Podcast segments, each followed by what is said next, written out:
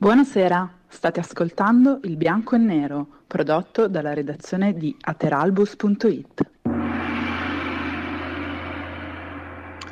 Buonasera, buonasera, a tutti, oggi è lunedì eh, 7 novembre, se non sbaglio, sì, è il 7 novembre e siamo qua ancora una volta a parlare con voi. Questa volta parleremo un po' meno di calcio del solito. Certo, non ci scorderemo che c'è stata una partita e ne parleremo sicuramente nella seconda parte della trasmissione, ma questa volta abbiamo deciso di cominciare con degli argomenti un po' diversi, anche perché sono gli argomenti del giorno. Dunque, stasera c'è molta gente con me e quindi le presento subito. Ovviamente il plenipotenziario Antonio Corsa. Ciao Antonio. Ciao prof, buonasera a tutti. Eh, poi abbiamo Enrico Henry Ferrari. Ciao Henry. Ciao prof, buonasera a tutti. Davide Terruzzi. Ciao Davide. Buonasera a tutti, ciao prof. Abbiamo anche Benny, Benny Minerva eh, con noi, ciao Benny. Ciao prof, buonasera a tutti. E infine Alessandro Roversi, ciao Ale. Ciao prof e buonasera a tutti. Bene, la trasmissione è principalmente dedicata alle enormi minchiate che sono state eh, commesse in questi giorni dal giornalismo italiano. Il giornalismo sportivo italiano non è nuovo a queste cose, ma comunque insomma stavolta forse hanno un po' esagerato anche loro.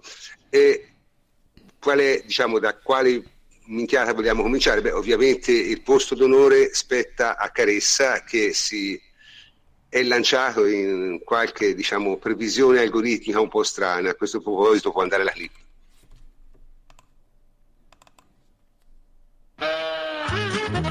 Cominciamo col Napoli? Cominciamo sì. col Napoli? Vai, sì. lo faccio fare a Massimo. Allora Massimo, la condizione è se il Napoli non prende gol o segna un gol, vince le partite. 1 a 1. No, se no. segna un gol vince, quindi 1 a 1 non è possibile. Ah. Vabbè, e allora 1 a 0. 1 a 0 0 1. No, 1 a 0 vince il Napoli. Come per farlo pareggiare, che, che risultato devo fare? Non deve 0 a 0. 0 a 0. 0 a 0. 0 a 0. 0 a 0. E vi giuro stasera non abbiamo bevuto, eh, qua Il Milan, il Milan. Allora, la condizione del Milan è okay. se incassa un gol il Milan perde. Okay. Se segna più di tre gol vince. vince o se subisce zero gol. Se subisce invece un gol perde. perde.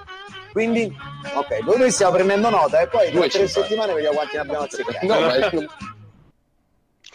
Bene, dunque, come tutti sanno, il eh, Napoli ha pareggiato la 1 e il Milan ha vinto 2 1. Questo dovrebbe insegnare forse che non è il caso di fare gli apprendisti stregoni con cose di cui non si capisce quasi nulla. Eh, prima però di entrare, questa era una pillola, prima di entrare nel vivo della trasmissione che conterrà molte altre minchiate, eh, do la parola a Antonio Corsa per qualche comunicazione di servizio. Sì, brevemente prof. Allora, durante l'ultima portata abbiamo eh, annunciato delle possibili novità, sono arrivate. Eh, la prima novità è, riguarda delle clip audio. Eh, abbiamo inaugurato un nuovo show quindi eh, cercheremo di essere più presenti durante la settimana eh, con eh, del, del, appunto delle piccole clip di 5 minuti circa eh, dove cercheremo di andare su un argomento virale oppure su un argomento eh, del giorno e farlo in maniera veloce in attesa poi del podcast vero e proprio.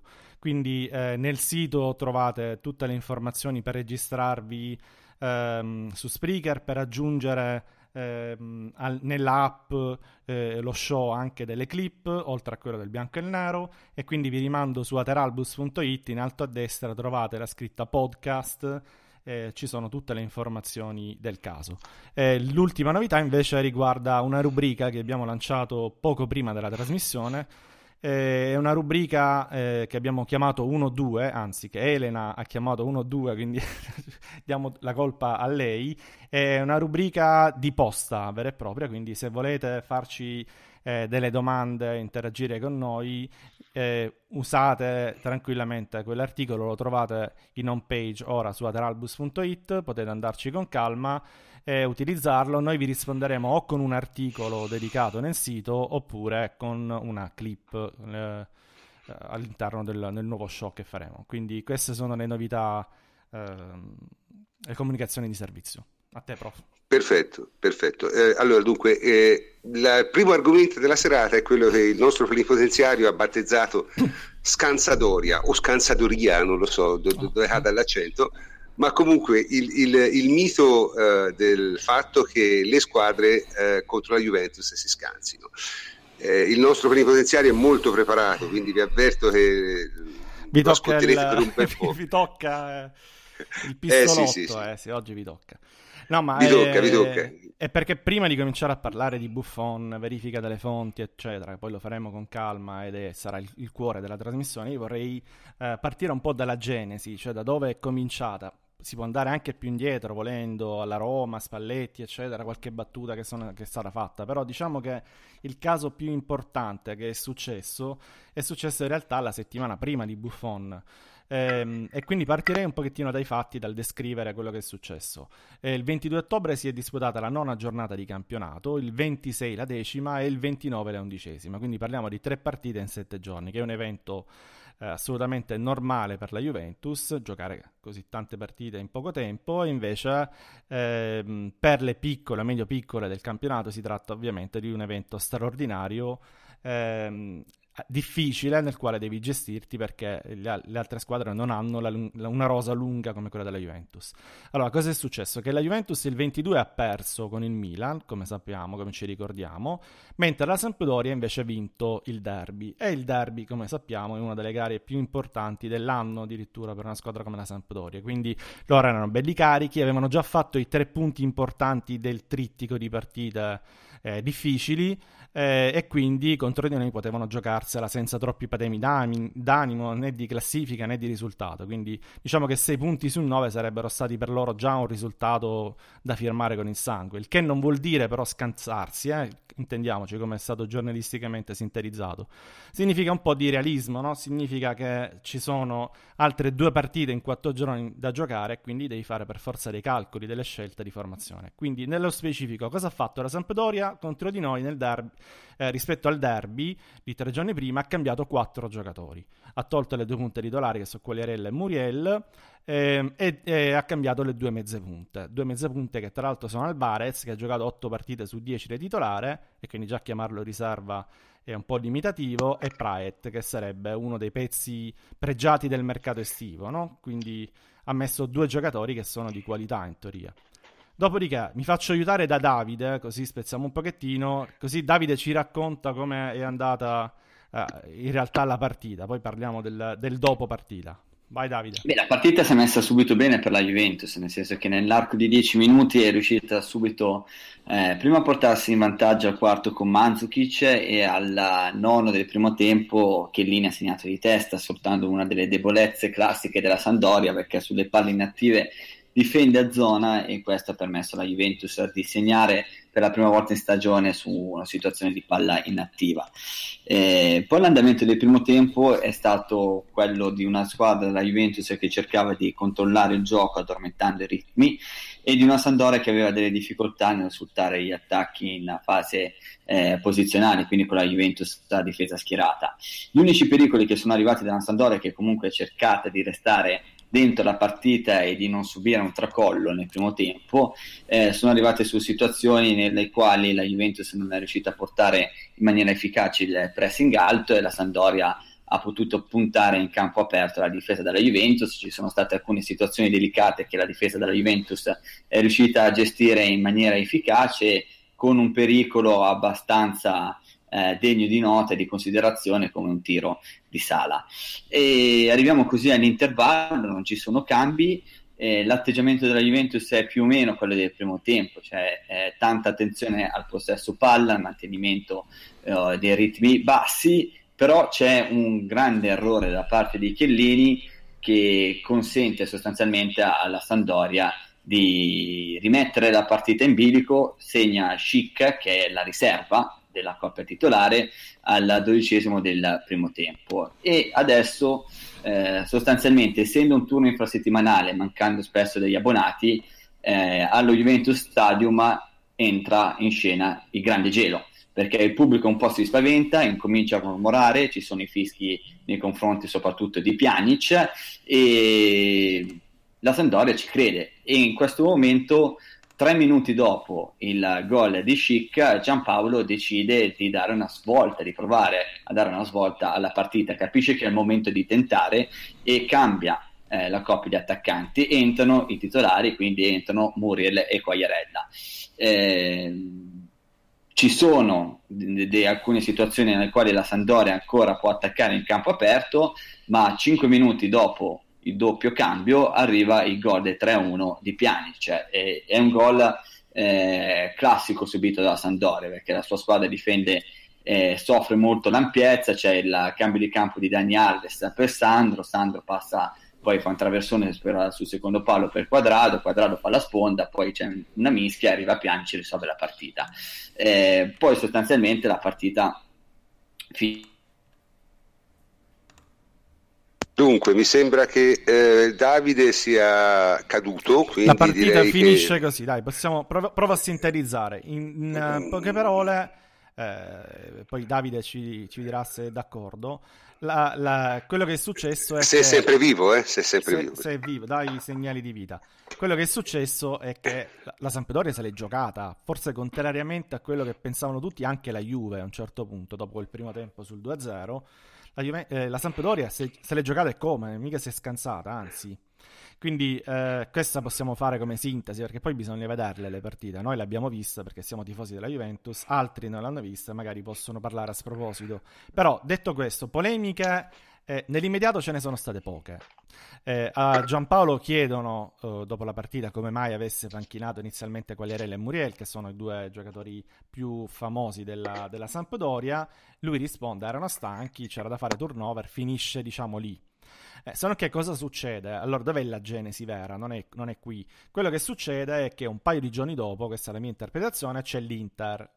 Eh, si gioca a Marassi e la Samp vince. Quindi questa è la genesi. Eh, è a questo punto che succede il casino, cioè il casino scoppia, eh, non ci prendiamo in giro su questo, solamente perché l'Inter perde, altrimenti non sarebbe mai successo nulla.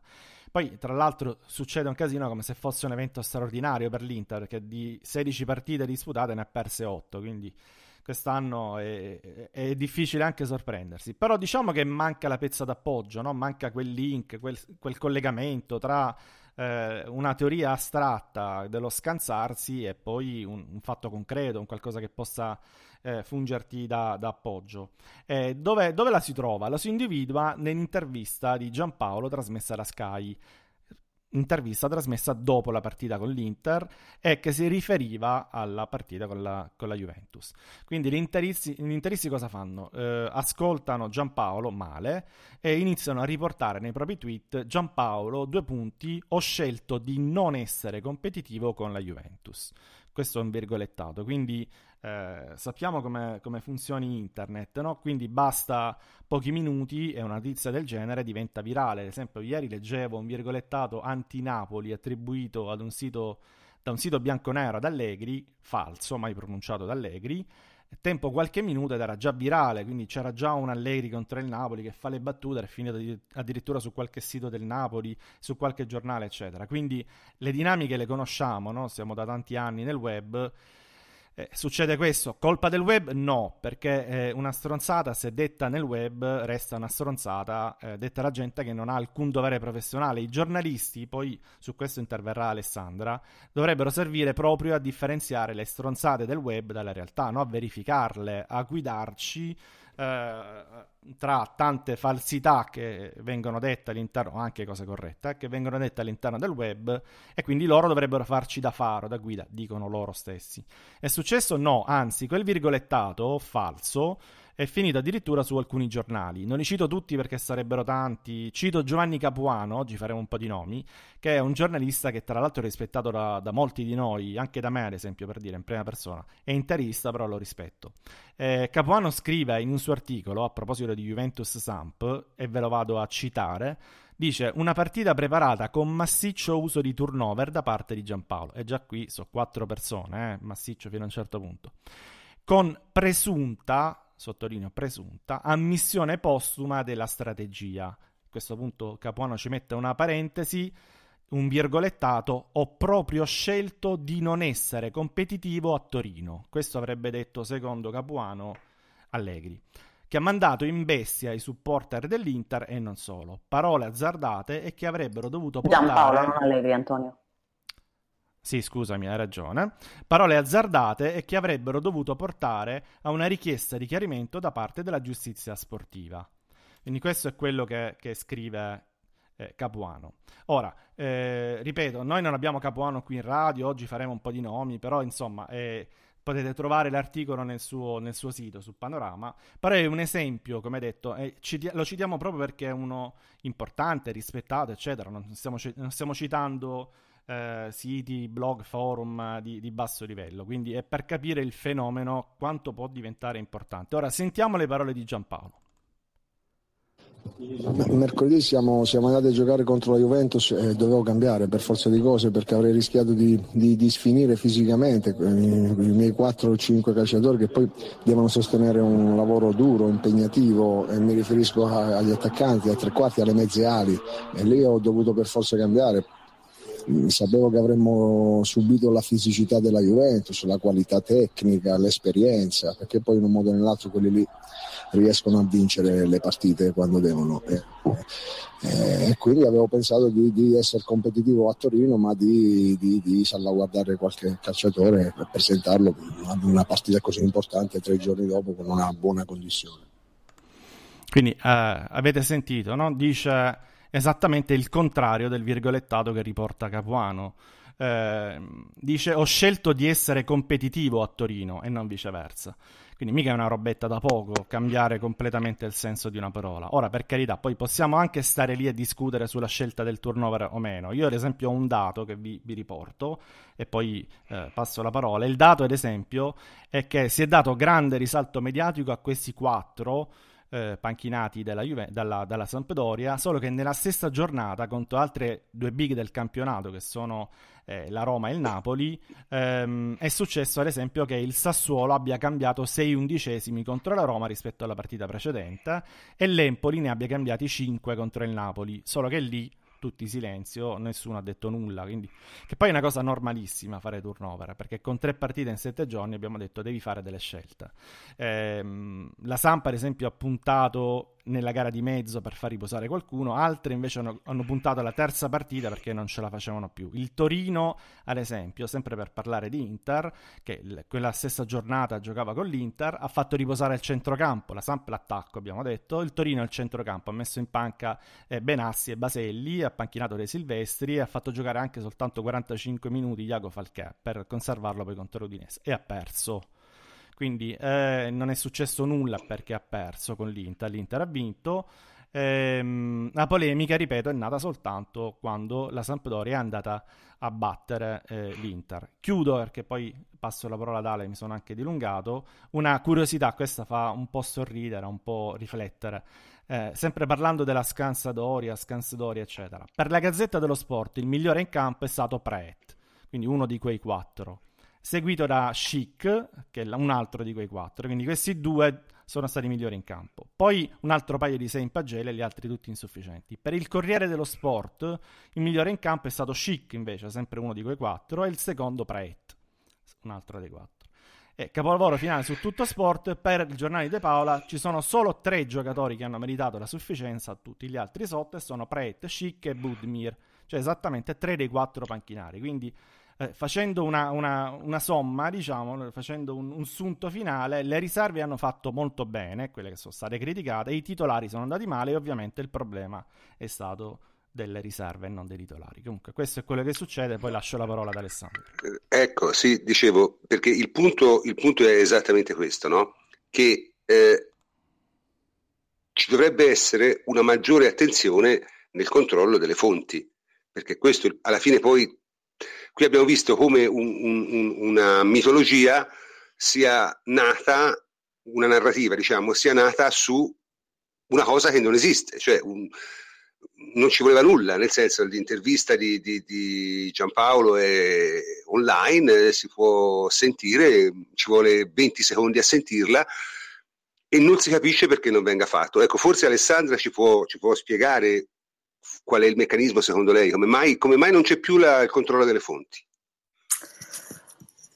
Per comodità, non c'è più per comodità perché secondo la gente è abituata a dare per buono qualunque cosa legge sul web e questo è sbagliato di base. Mm, faccio un esempio eh, che abbiamo vissuto tutti ieri mm, 24 ore fa. Eravamo tutti nostra, sul nostro gruppo di chat e arriva Antonio e dice pare che eh, brutto infortunio per, Var- per Van Persie forse perde l'occhio. E detto, e, ma abbiamo detto tutti quanti attendiamo un attimo perché comunque chi informa sono i media turchi, quindi mh, mm, facciamo attenzione perché magari e alla fine si è visto che mh, mm, è, stata, è stata una brutta cosa ma più appariscente di quanto grave.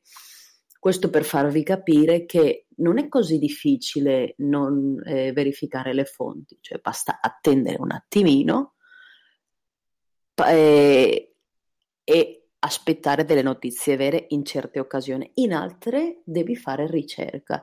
Ma la cosa che a me stupisce è che questa gente viene, viene pagata per fare un, questo lavoro, significa che dovrebbe avere un impegno di otto ore al giorno, per dire, mh, mm, faccio una media, ovviamente. Cioè, per, tu, per scrivere un articolo del genere, mh, mm, con tutto rispetto, Capuano doveva prendersi due o tre orette di fare le sue ricerche, andare a prendersi una clip, ascoltarla e, e non riprendere un virgolettato da un forum interista, con tutto rispetto. Ah, Poi mi dirà, no, nemmeno quello che abbiamo fatto noi, Tizio, pro... Come? Dico, né più nemmeno quello che abbiamo fatto ora in questa trasmissione, no? Andare a prendere... No, aspetta, stavo, stavo proprio aspetta, per dirlo. N- non solo, ma quello che facciamo sempre. Eh. E questo è il punto. Ma quello appunto, che facciamo sempre. Il problema è che alla fine, tu, Antonio, quando, quando, ti, quando, quando, ci hai messo a, a, raccogliere tutte queste cose? 30 no. minuti, 40 minuti, un'oretta? No, pure, pure di meno, pure di meno. Ma metti anche un'oretta, Antonio. Se un giornalista viene pagato, io mh, mm, mi aspetto che ve- verifichi ogni singola cosa che va a dire. Ma cioè non puoi prendere il virgolettato accuse, già cioè, fatto. Tu tu hai accusato addirittura la giustizia sportiva di non essersi mossa a fronte di, quella, di, quel virgolettato, quindi sei andato anche oltre, non hai riportato per cronaca quello che è successo, no? sei andato a chiedere addirittura un intervento, quindi una squalifica. Il problema è che ormai ragazzi eh, ci sono due problemi, il web nel web si trova tutto, il web non è un problema, il web è una delle, delle più grandi invenzioni che ci sia mai state. E il problema è chi, met- chi fa girare nel web certe cose e l'idiozia media o la comodità, anzi la, l'idiozia media di chi legge e la comodità di chi scrive eh, in certe cose. E poi c'è anche il, il problema del clickbait. Mm, cioè volenti o nolenti, questo è un problema che affrontiamo. I contenuti fanno, cioè per farvi capire un attimo, non so in Italia, ma qui in Spagna una pagina che guadagna bene, mm, una pagina di contenuti che, mm, che, si, che, che fa soldi con contenuti, se va bene parliamo di una media di un euro, due euro ogni mille pagine viste. Quindi se una pagina web, cioè una redazione, vuole veramente fare tanti tanti soldi, magari lì non è solo uno o due, ma anche magari tre euro, no? Um, però devi fare milioni di milioni di pagine viste per, per far soldi decenti da pagare a una redazione. Quindi alla fine è tutto un circolo mh, vizioso, nel senso che si fanno pochi soldi, si ingaggiano giornalisti che magari non sono all'altezza, i giornalisti non si sentono motivati, eccetera, eccetera. Mm, è un problema di base, eh, il giornalismo è pagato molto male e la gente ha, un, ha compromesso zero con la etica e è enorme col clickbait, secondo me, ed è qua dove si sbaglia. E, e cosa intendo per il clickbait? La, la gente va a fare il titolo bello, quello che la gente va a cliccare di più. È chiaro che eh, nell'articolo di Capuano, ma così come diciamo Capuano oggi, possiamo di- citarne mille di esempi. No, sì, migliori, in questa settimana, in questa settimana diciamo... In questa settimana diciamo che si sono distinti, eh, ne hanno fatte diverse, devo dire. Appunto, no, ma, ma dicevo Capuano poveretto perché, perché è, è quello che era, mm, che era su, mm, di, del quale parlavamo adesso, però in linea di massima a, ogni settimana eh, ci sono delle perle paurose, paurose. E quindi secondo me eh, ormai non c'è più, cioè si è persa completamente l'etica del giornalismo perché bisogna fare soldi eh, a prescindere Mm, c'è anche da dire che questo magari è colpa del lettore che vuole tutto gratis sempre, comunque e ovunque. Eh, però quello, quello, è un altro argomento.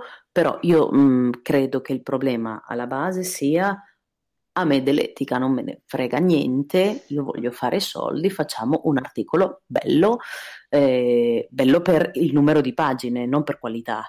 Cioè ormai bello per un editore è un articolo che ti fa 20.000-30.000 letture, non un articolo che magari ti, ti, ti legge gente eh, di qualità, capito? Quindi è, è, un problema molto grosso che stiamo affrontando nel giornalismo adesso, non solo in Italia, nel mondo intero, basicamente. Però il problema, cioè il giornalismo che io apprezzo di più, e qua il prof eh, forse mi dà ragione, non so gli altri, è quello inglese, perché loro distinguono dalla radice il trash dal giornalismo serio. Cioè, mm-hmm. un giornale, un tabloid come The Sun, tu sai che vai a trovare del trash e loro fanno trash. Sanno che fanno, cioè loro dicono noi facciamo trash, sì, e quindi facciamo trash dalla A alla Z. Mentre il Telegraph mm, è un giornale serissimo e tu sai che se trovi qualcosa lì e non ti, trova, non ti, troverai un articolo come quello di Capuano per dire. Un articolo come quello di Capuano te lo trovi al The Sun.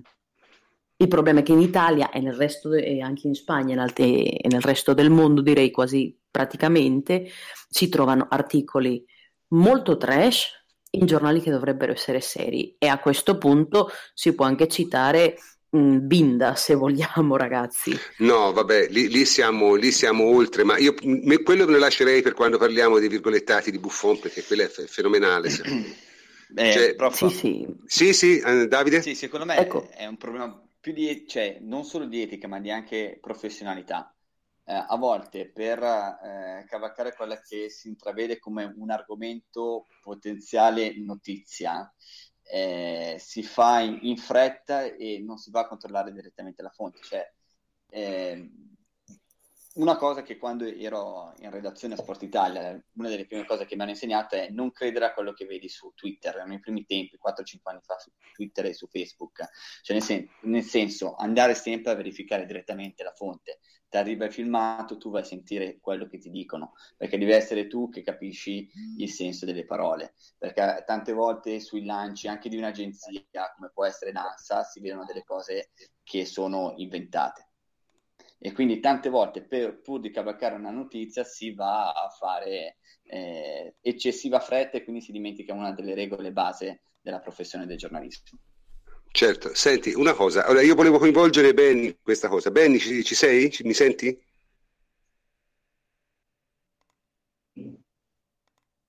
Benny? Sì, ci sono.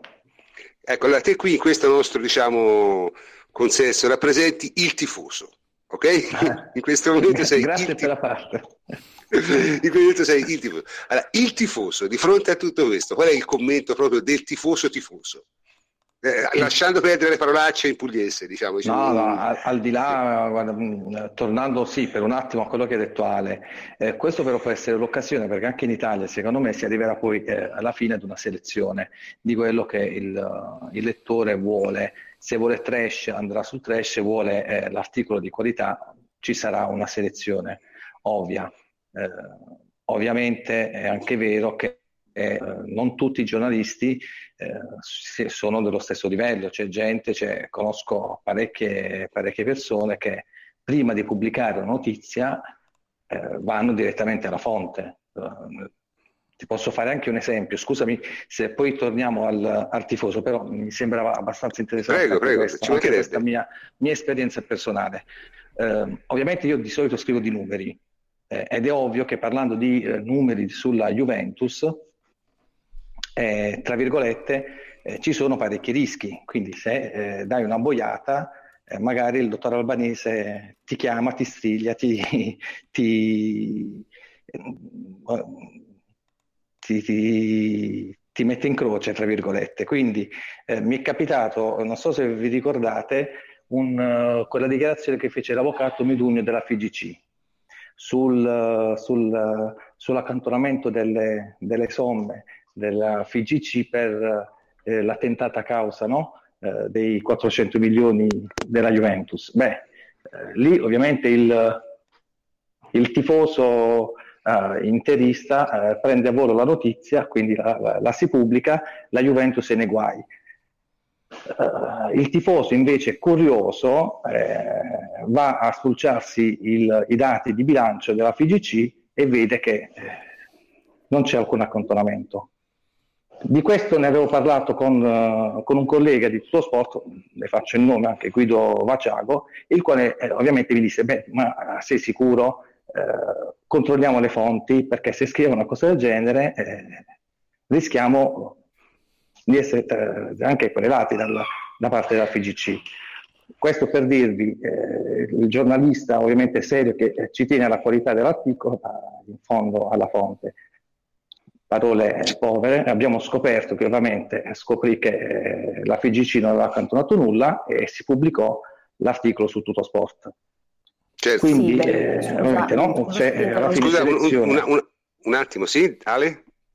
No, quello sì, che Ale. volevo dire è il problema, Benny, è, viene quando eh, il giornalista cerca da altri giornalisti, cioè il giornalista alla base dà per scontato come buono qualunque cosa legge in un altro sito che ritiene decente capito? Sì, sì, tu, sì. siccome tu vieni da un background di numeri, come hai ben detto, e magari Guido, mm, che conosciamo tutti, e che non sto mettendo assolutamente in discussione Guido, però diciamo chiunque al suo posto ti avrebbe fatto sei sicuro, controlliamo la fonte, perché tu non sei uno, di, del qua, uno, del, mm, uno, dei loro, non si fidano a prescindere, capito? Oh, non solo, non, solo non si, fidano, fidano. Di, di, di, te come fonte, mentre di un altro giornalista... Ah, Ale, scusami, ma non solo non si fidano... Eccetera, eccetera, sì. Dimmi Antonio. No, dico, non solo non si fidano, ma oggi lo sai qual è il problema, secondo me? È che basta citare.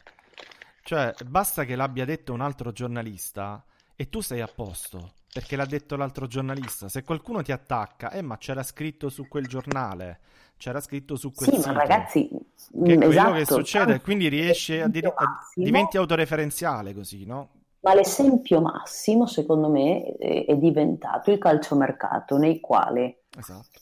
Marca, per dire, marca.com, giornale spagnolo, dice la Juventus è interessata a, mettete nome fantascientifico, che, che ne so io, a Courtois, portiere del Chelsea. Come riportato dalla Gazzetta dello Sport, la Juventus sarebbe interessata al portiere del Chelsea, bla bla bla. Gazzetta dello Sport. Courtois, la Juve c'è dentro l'articolo. La Juventus è interessata al portiere belga. Punto. Come riportato da marca.com, dici, vabbè, ma, ma, ma, questi cosa fanno? Cioè, ma fanno il giochetto? Ma, ma è sì, diventato sì, così, ragazzi, eh? Cioè, ma davvero? Eh? Cioè, non, si rimpallano le notizie, si rimpallano le notizie. E, e vale per sì, tutto. Sì, vale per... esatto. Il problema è che tu, se leggi viene da là, dai per buono là. E quindi mh, a volte diventa un circolo che non, non esce più, ed è questo che dicevo, c'è un circolo vizioso nel giornalismo che è troppo troppo è difficile da, da superare, veramente. E dunque qui mi danno, mi danno un, un, dato interessante. La media dei retweet della Gazzetta è 5 o 6. La replica al comunicato della Juventus è stata retweetata 86 volte, roba che neanche Belen insella a Iannone. Hanno raggiunto l'obiettivo nonostante il paragone un po' crudo, mi sembra però che abbiano messo l'accento su, su quello che è il vero problema. Cioè, in realtà eh, siamo arrivati al punto in cui della vericità delle notizie non importa più nulla a nessuno. È una totale autoreferenza. Sì, ma hanno il... fatto una figura di, di cioccolatai, cioè nel senso... Hanno fatto di... una figura di merda, ma con chi? Eh. Con noi. Ma anche in generale, perché poi dopo, ok, ormai c'è anche la, la faziosità quando una notizia arriva da un giornale o arriva da un altro giornale, però non sono tanti che in questo momento in Italia credono nella professione dei giornalisti e non hanno torto e quindi non è che abbiano fatto una grandissima uh, figura generale. Ma guarda, secondo me questa settimana di brutte figure ne hanno fatte diverse, al che a me mi è venuto in mente quello che diceva una volta uno che conoscevo, che faceva il giornalista, e diceva è sempre meglio fare il giornalista che lavorare, insomma, quindi è, è una... E, e, e, vedendo queste cose, insomma, ti viene un po' la tentazione di pensare che molti di queste persone siano semplicemente alla ricerca di campare in modo facile, eh, senza darsi neanche tanto da fare, perché insomma mi pare che ultimamente questi giornalisti di, di, di punta passino molto più tempo a, a twittare, retwittare, eh, farsi vedere, farsi vedere, certo, farsi vedere in tv, fare interventi eh, del cavolo e, e, e, passino molto poco tempo a fare il loro mestiere. La cosa è, è tanto più vergognosa quanto, e adesso affrontiamo anche, entriamo anche nell'altro episodio diciamo, in cui si sono distinti i giornalisti questa settimana, è che siamo arrivati addirittura alla totale autoreferenzialità. E il, il, il, um, il punto è, eh, le famose frasi di Buffon, di cui abbiamo già parlato nelle nostre clip, ma insomma è un argomento che io credo si, oh, vi invitiamo ad ascoltarla, eh, nel caso non l'avesse già fatto. Certo, noi abbiamo, una, abbiamo tra le nostre clip un, la prima, diciamo, eh, è dedicata completamente al nostro commento su a caldo, diciamo. Ma adesso non siamo più a caldo, eh, adesso siamo un po' più a freddo e, e veramente forse varrebbe la pena di dire due parole su questo, perché quello che è successo è assolutamente fuori dal mondo non solo, ma oggi c'è stato un, un, incredibile scambio di battute su Twitter tra eh, Nicola Binda, giornalista della Gazzetta, e un certo numero di altre persone che magari l'hanno pure apostrofato in modo non troppo educato, sono d'accordo, però d'altronde si sa che Twitter è così. Eh, il problema è che quello che ha detto Binda, eh, in altre parole, è eh, voi ci dovete credere perché noi siamo la Gazzetta. Perfetto. Eh, chi, chi pensi di essere? Non so, il Washington Post? Cioè, che track record hai di cose vere? Ma anche fosse il Washington Post. Ma sì, ma al limite dico, credibilità, che credibilità ha un giornale come la Gazzetta? Nessuno. Nessuno perché mette continuamente in prima pagina notizie che non sono vere. Probabilmente false, eh? e questo è il problema. Proprio per, per fare clickbaiting, per fare cosa, eh, ha probabilmente i titolisti più paraculo della, della, della storia. Vabbè, quelli di ieri, prof. Ieri, è il massimo. Hanno, ieri hanno continuato, eh. Certo, ieri, hanno dopo la partita erano a fare ancora Ma poi, ma poi ragazzi, rendiamoci conto di quello che è successo. Cioè, qui hanno al povero Oliviero, eh, che, che, Dio benedica i suoi capelli, eh, hanno, hanno rovinato la piazza. Cioè il titolista della Gazzetta ha rovinato la piazza a Olivero, che dovrebbe fare il corrispondente sulla Juventus, e ha trasformato un articolo che doveva essere eh, un eh, un'elegia un'elegia addirittura nei confronti di Buffon in una cosa di questo genere. Cioè, ma, ma rendiamocene conto di quello che hanno combinato per avere 20 click in più. E questa è una cosa che, che, che, che, sfiora l'incredibile. E poi ti ripeto, dobbiamo sentire uno come Binda che senza togliere nulla all'organo sessuale maschile è un cazzo coi baffi, eh, eh, che si permette di dire voi ci dovete credere perché noi siamo la Gazzetta. Sì, manco il Papa. Di, Dio mio, insomma, che cos'è una bolla papale? No, no, aspetta, però mh, mm, cito 3-4 tweet che sono veramente delle perle perché mh, mm, Guarda, sono entrata adesso e non, e non, volevo farlo, però è che sono veramente... No, no, no, ma fa- facciamolo perché hanno rotto. Eh. No, se lo scrive la Gazzetta è vero, non un giornale qualunque. Eh, Uno appunto, dice, cioè... scendete dal piedistallo, non è un giornale come altri. Gli articoli li scrivono uomini. Se invece... La... Non Dio, se invece... aspettate ragazzi, uomini bene informati, comunque. No, vabbè, ma...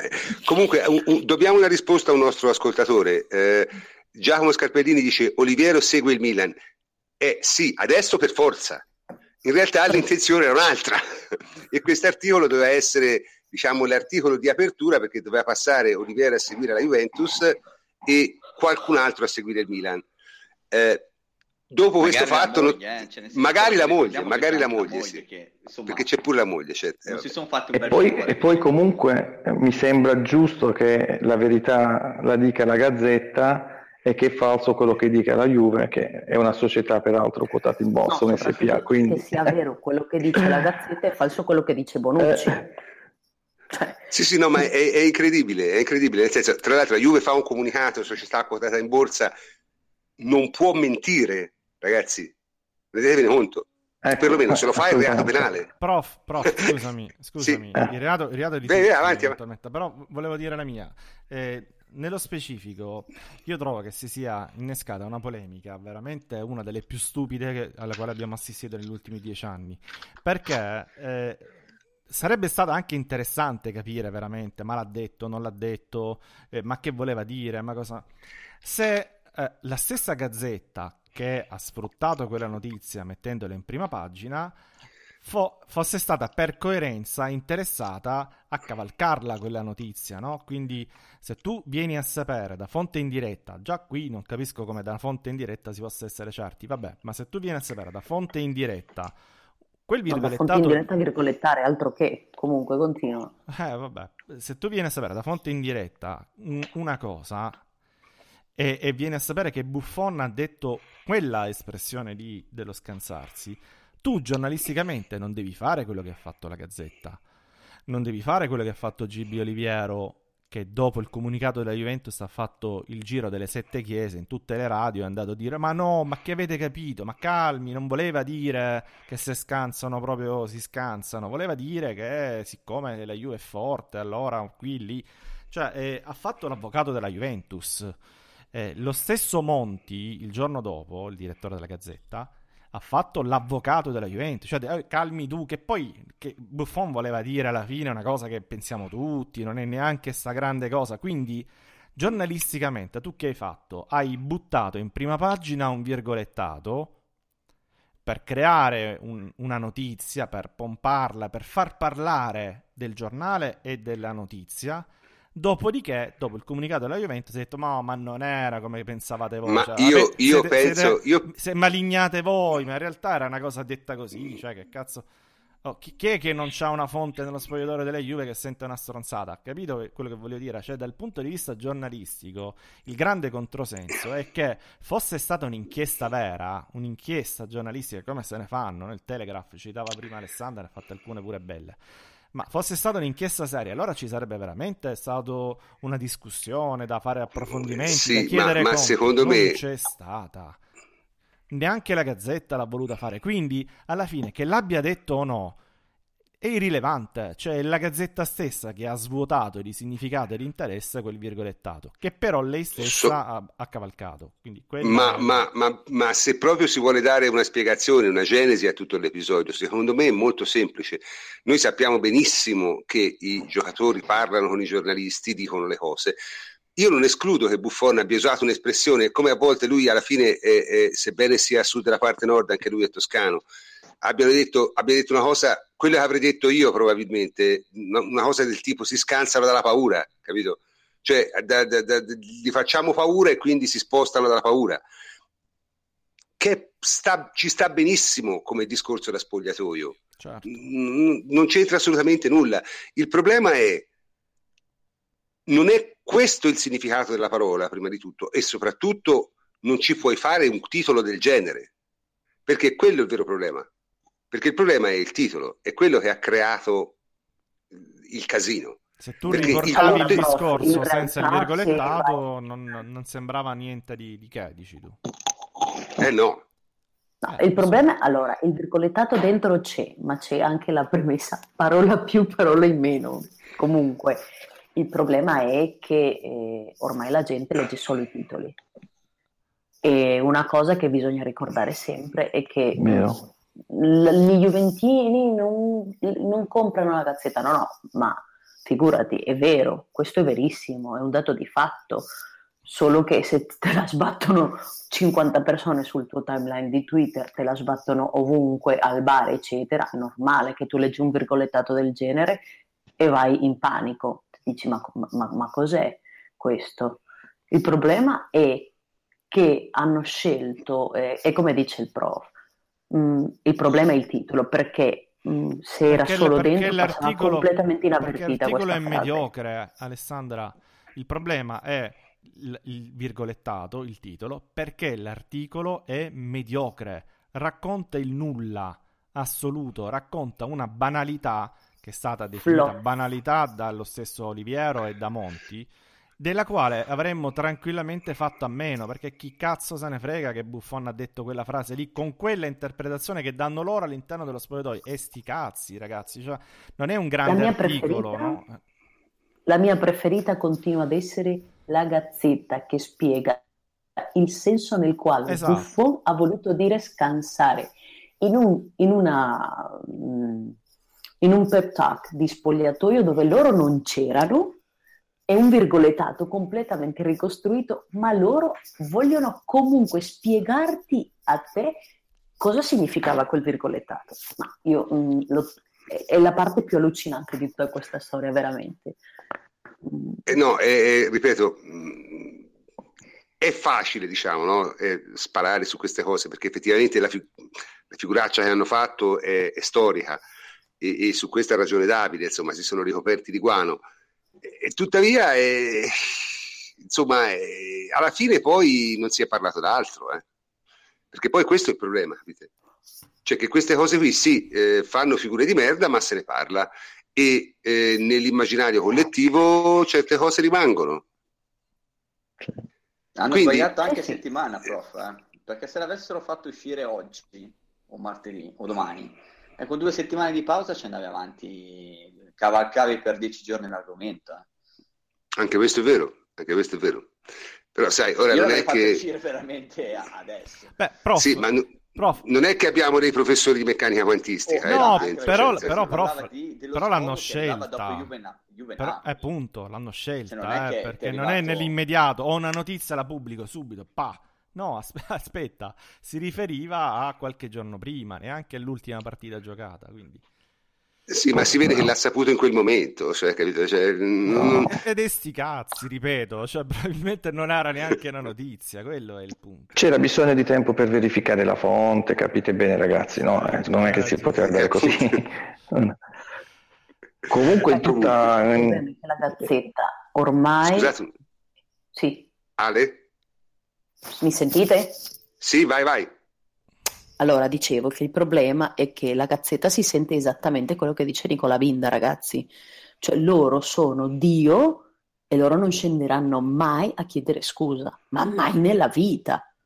Cioè, piuttosto di, eh, spiegano cosa significa, cosa, cosa voleva dire Buffon, piuttosto fanno un una controreplica alla Juve, piuttosto fanno tweet e titoli sul, eh, su Chievo Juve eh, usa- u- usando il verbo scansare perché, cioè, per far ridere, per far la battuttina mh, e per continuare con questa cosa. La verità, ragazzi, è che la Gazzetta non si aspettava mai nella vita che la Juventus facesse un comunicato del genere. Oh, Tre righe nel quale al dice-. Perfetto, e quindi siamo arrivati, siamo arrivati all'ultimo punto, diciamo, della nostra discussione prima di passare altro. Ma appunto, che reazione può avere una società di calcio di fronte a queste cose? Io direi che quella della Juve è stata perfetta. Cioè, Sì, sì, sì, cioè a livello di Tombale. comunicazione aziendale mh, non- mh, cent- 110 e lode, ragazzi. Vai, vai Piaccia o non Benny. piace quello che si fa. Fai il tifoso, Benny, dai. Guarda, ne ne abbiamo parlato anche in chat. Io sarò uno dei pochi, il comunicato non l'avrei fatto, ma io non, non avrei, sono proprio contrario, sono, ho l'animo, tra virgolette, Tu non sei, sabaudo. Io non di- sei Sabato, io tu di sei ancora cose- più in alto, più a nord. No, no, no, io guard- guardate ragazzi, io sono per il silenzio, per il silenzio di far parlare i fatti o, o se ci sono i presupposti far parlare, far parlare i giudici, andare in tribunale o, o trovare altre, altre vie, ma i comunicati, dare eh, l'agio di, di- di poter parlare, di poter fare l'esegesi su una parola, di, di- commentare per giorni e giorni sui giornali, eh, mi dà fastidio proprio nello stomaco motivo per cui ah, quanti articoli denigratori escono sulla Juve? Giornalmente. Giornalmente eh, il dottor Albanese deve essere lì a, a fare comunicati su comunicati. Su, questi, su, questo tipo di argomenti, su questo tipo di, di articoli, io ci andrei proprio con eh, ignorarli, ignorarli e, e far rodere il fegato a loro. Perché così cosa è successo? Si è scatenata una battuta contro l'altro, eh, la, ha cavalcato l'onda, la Gazzetta hanno cavalcato l'onda, altre, altri allora.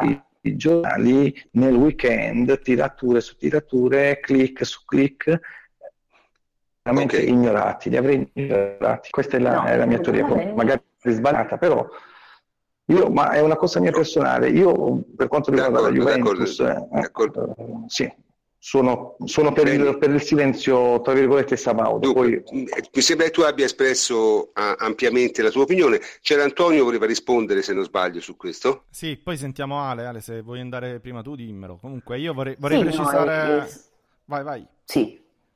No, il problema è che bisogna sempre in comunicazione aziendale, Benny, quando tu sei una società anche quotata in borsa, tu hai il dovere di tutelare un tuo tesserato ma soprattutto i tuoi azionisti. Tu quel comunicato non lo fai contro la gazzetta, eh? Cioè quel, quel comunicato lo fai soprattutto per gli azionisti e questo bisogna metterlo mh, mm, mh, mm, anche, eh, cioè, questo bisogna accettarlo. È un comunicato dovuto soprattutto agli azionisti. E poi numero due, sì, è vero, ci sono 100.000 eh, articoli eh, denigratori, la Juve ruba e la Juve fa schifo, la, quello che vuoi, ma quelle sono derivabili a opinioni dell'autore. Qua parliamo di un virgolettato e di una frase messa in bocca a un tuo tesserato che lui non ha mai detto ed è molto grave.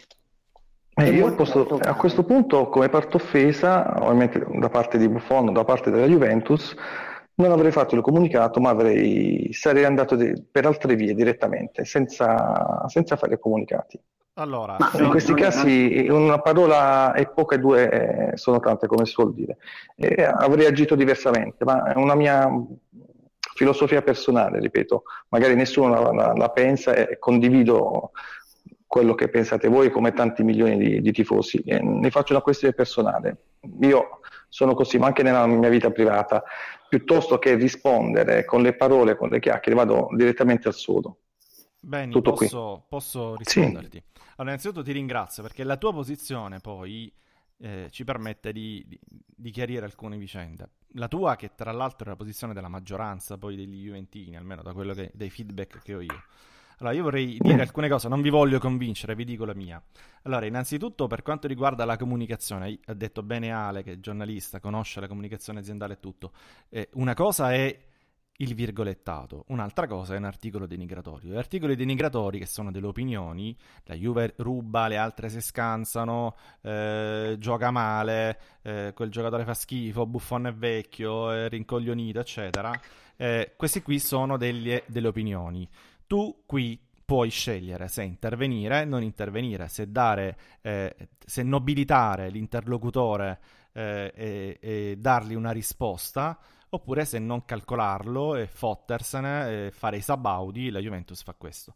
Un'altra cosa sono i virgolettati. Il virgolettato sarebbe un qualcosa che dici tu, cioè eh, se eh, qualcheduno, se un giornalista fa un virgolettato, Agnelli due punti, Allegri fa schifo, Conte era meglio, ti faccio un esempio, è chiaro che non è un'opinione di quel giornalista, è un qualcosa che può ledere l'immagine direttamente di Agnelli, perché gli può mettere delle parole in bocca che non ha mai detto. A quel punto eh, è diverso, a quel punto di solito, sempre, ovunque, a qualsiasi livello, arriva la smentita. La smentita significa eh, Andrea Agnelli non ha mai pronunciato quelle parole, non ha mai rilasciato un'intervista, quel virgolettato è falso che è un qualcosa di diverso da rispondere al capuano di turno, da rispondere al mail di turno, al giornalista eh, o al quant'altro. Significa semplicemente dire guardate che io non ho assolutamente detto quel virgolettato. La Juventus, vado veloce perché se no andiamo lunghi con i tempi, secondo me ha fatto un comunicato che è stato innanzitutto tempestivo perché alle 10 di mattina è uscito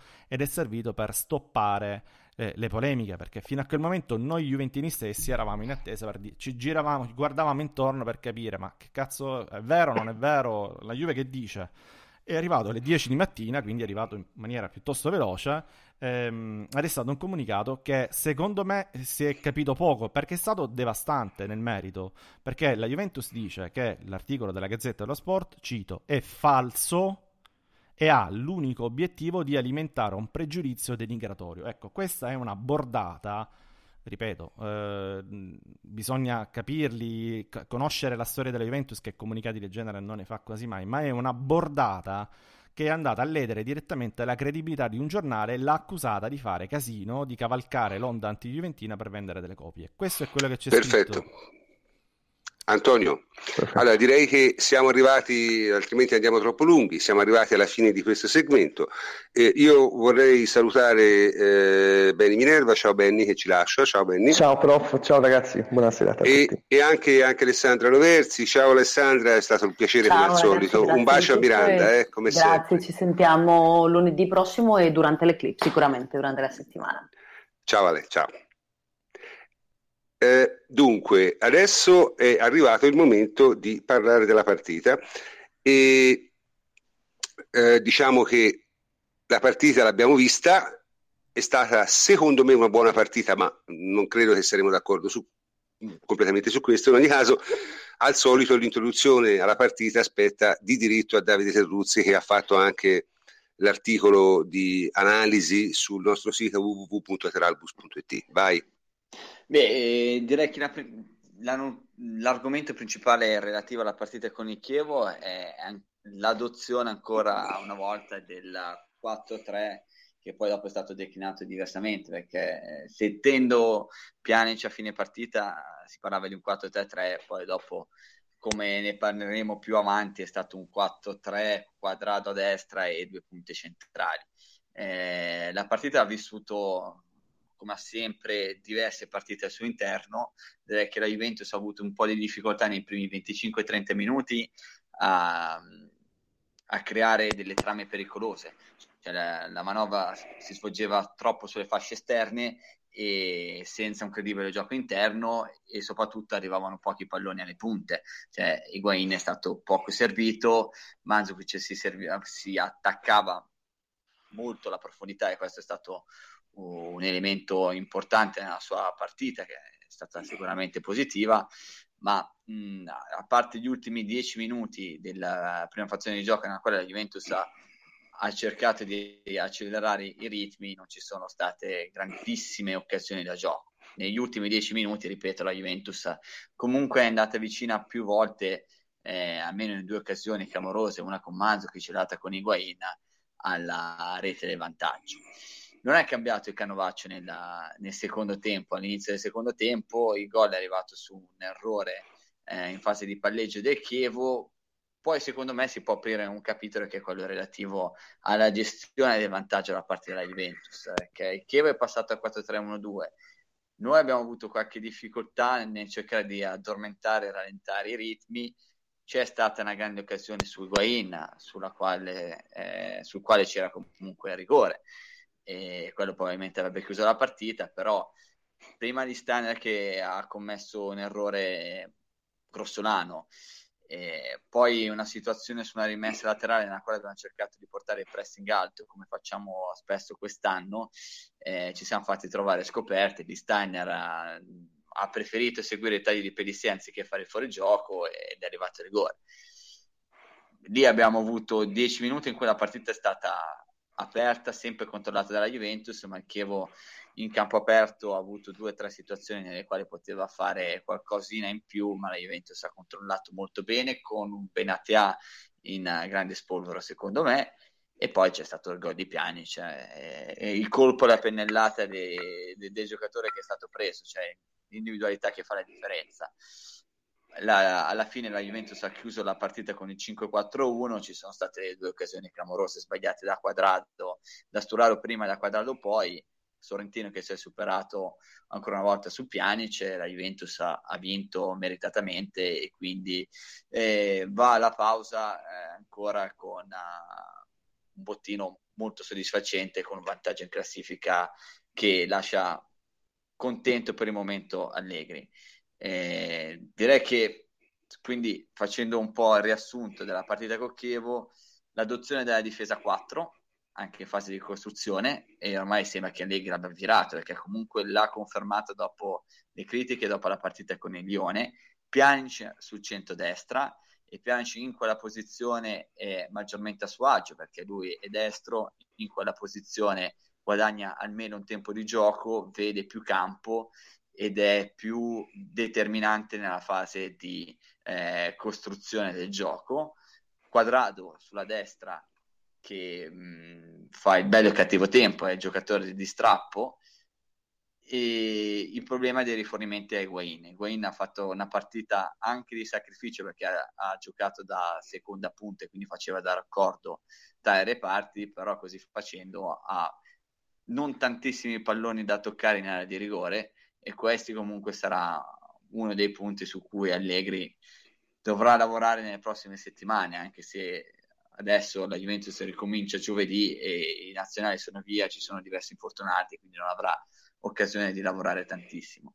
Quindi difficoltà in fase di attacco posizionale, e queste sono più o meno le solite, e rifornimenti a Higuain. E cercare di non farsi trovare sempre eh, come talvolta succede, scoperti quando ci superano nel pressing alto, perché è un qualcosa che la Juventus accetta di più rispetto all'anno scorso ed è anche dovuto al cambio di modulo, ma se lo fai con squadre con una qualità superiore rispetto a quella del Chievo, eh, possono essere pericoli. Ok, grazie Davide. Io eh, adesso vorrei, eh, è con noi adesso Francesco Federico Pagani. Ciao Francesco. Buonasera prof, buonasera a tutti. Allora, dunque, io prima di darti la parola vorrei dare due o tre dati. È una partita, diciamo, che la Juve secondo me non ha giocato benissimo, ma neanche male. È comunque una partita in cui abbiamo fatto il 59% di possesso palla, 17 tiri contro 9, eh, 86% di percentuale di completamento dei passaggi, abbiamo vinto, abbiamo fatto più tackles, abbiamo vinto più duelli aerei. Insomma, voglio dire, sì, eh, l'impressione che noi abbiamo della Juventus è che non giochi bene, in realtà gioca meglio di quasi tutte le altre squadre di Serie A. La nostra impressione è probabilmente derivata dal fatto che non, apparentemente non stiamo sfruttando appieno il nostro potenziale. E te che ne pensi, Francesco?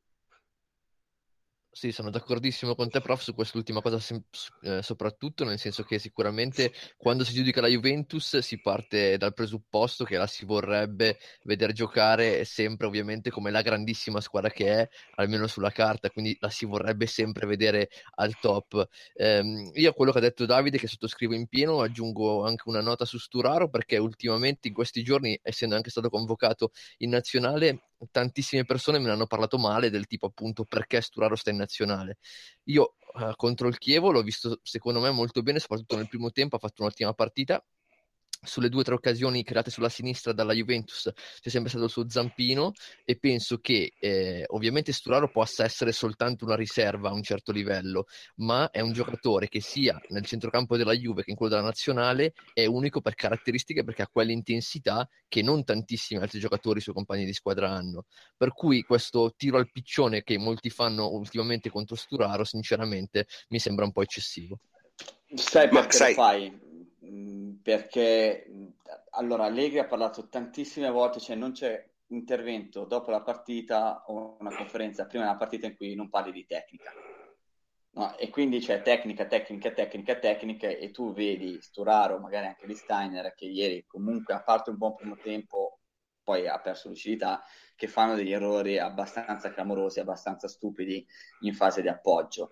E se tu fai un gioco che è basato sul possesso palla hai detto bene prima per i movimenti ad aprirsi sulla, sull'esterno dando un, un, riferimento avanzato ad Alessandro. Però se fai dei, degli errori in fase di appoggio in fase di, proprio di trasmissione eh, crei delle situazioni di ripartenza che non sono sempre facili da controllare. Quindi da una parte c'è questo continuo direi quasi ossessione sul lato tecnico e poi dopo in campo ci sono dei giocatori che magari tecnicamente eh, non sono così eccelsi. Ok. Però Scusa. Posso, posso prof?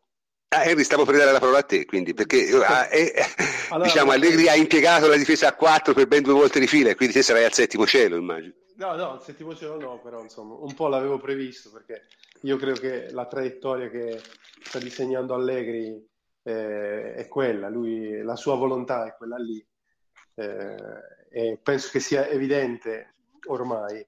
Eh, no, su Sturaro volevo dire una cosa, secondo me è vero quello che dice Davide, ma è anche vero che questi errori con il Chievo non li ha commessi. Cioè non ha commesso errori in trasmissione se non pochissimi e non così gravi, cioè ne ha commessi un paio nella metà campo avversaria.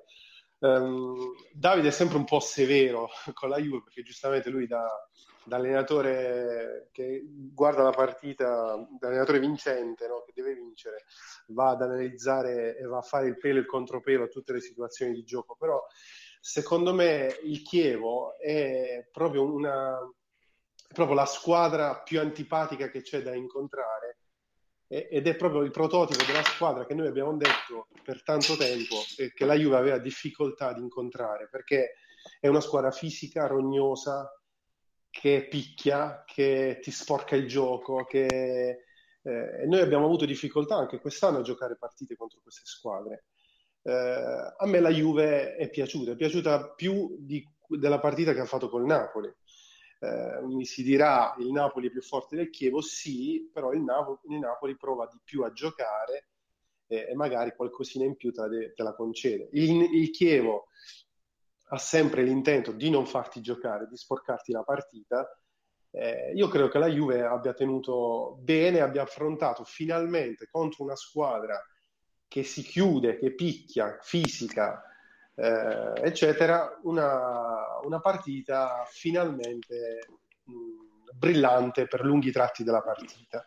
Poi aggiungo che non è facile giocare con quella coppia d'attacco, mm, la nostra, non è per niente facile, soprattutto se devi giocare con un centrocampo a 4, eh, a 3, eh, e quindi non puoi giocare con, due, con, le due punte schiacciate e due ali che ti mettono i cross, eh, quindi è complicato. Eh, e quindi Allegri si è inventato questo mm, modulo ibrido anche offensivo, cioè con quadrado eh, largo e, e, le due punte che uno fa la mezza punta e uno fa la punta e si alternano. Eh, io, io, sono contento della, della partita da Juve perché secondo me è un altro segnale di crescita dopo quello visto con Napoli. Sì, sono abbastanza d'accordo. Anche io non ho visto una partita così, così brutta. Ho visto un, una partita con eh, qualche difficoltà, ma, ma, sono le solite difficoltà e credo che le maggiori difficoltà in questo momento derivino dalla posizione di Guain che giocando insieme a Mandzukic, parliamoci chiaro, non, eh, esatto. non, ric- non, non viene so. servito. Cioè sì, sicuramente quello c'è un problema nei rifornimenti di Guain, però è col Palermo per dire, cioè nel senso in, in questo primo blocco di partite, quindi settembre, ottobre, e questi primi giorni di novembre. La Juventus ha sempre avuto difficoltà nell'affrontare squadre che sono aggressive e in fase di difesa posizionale sono anche eh, accorte e proteggono molto il centro. Quindi queste sono difficoltà che la Juventus ha. È chiaro che poi dopo le qualità dei singoli e anche una buona manovra, cioè nel senso che noi quando giustamente facciamo l'analisi dobbiamo anche andare a vedere quello che non va e non solamente quello che va, perché altrimenti sarebbe un, certo, un continuo certo. a dire la, la partita lei vince. Questa è una partita che la Juventus dell'anno scorso avrebbe fatto nella stessa maniera. Cioè, Allegri quando va a dire sconcerti nel fine partita, vai, vatti a vedere tutte le partite che l'anno scorso abbiamo vinto 1-0 o che abbiamo vinto con pochi gol di scarto, è per dire siamo come l'anno scorso, cioè l'anno scorso eh, avete fatto l'elogio della Juventus e adesso ci state venendo a dire che stiamo giocando male. E, e invece cioè, stai rendendo meno rispetto a quello che è il tuo potenziale, siamo al 7 di novembre e quindi possibilità per migliorare chiaramente ce ne sono e quando si vanno a delineare le situazioni di gioco nelle quali sono necessari, secondo me, soprattutto per quanto riguarda l'Europa, fare dei miglioramenti, è, è giusto farli, perché poi dopo non si può pensare che tu arrivi in Champions League e magicamente le, le difficoltà svaniscono, perché c'è un tipo di gioco diverso che è più basato sulle transizioni, cioè tu devi migliorarti in campionato.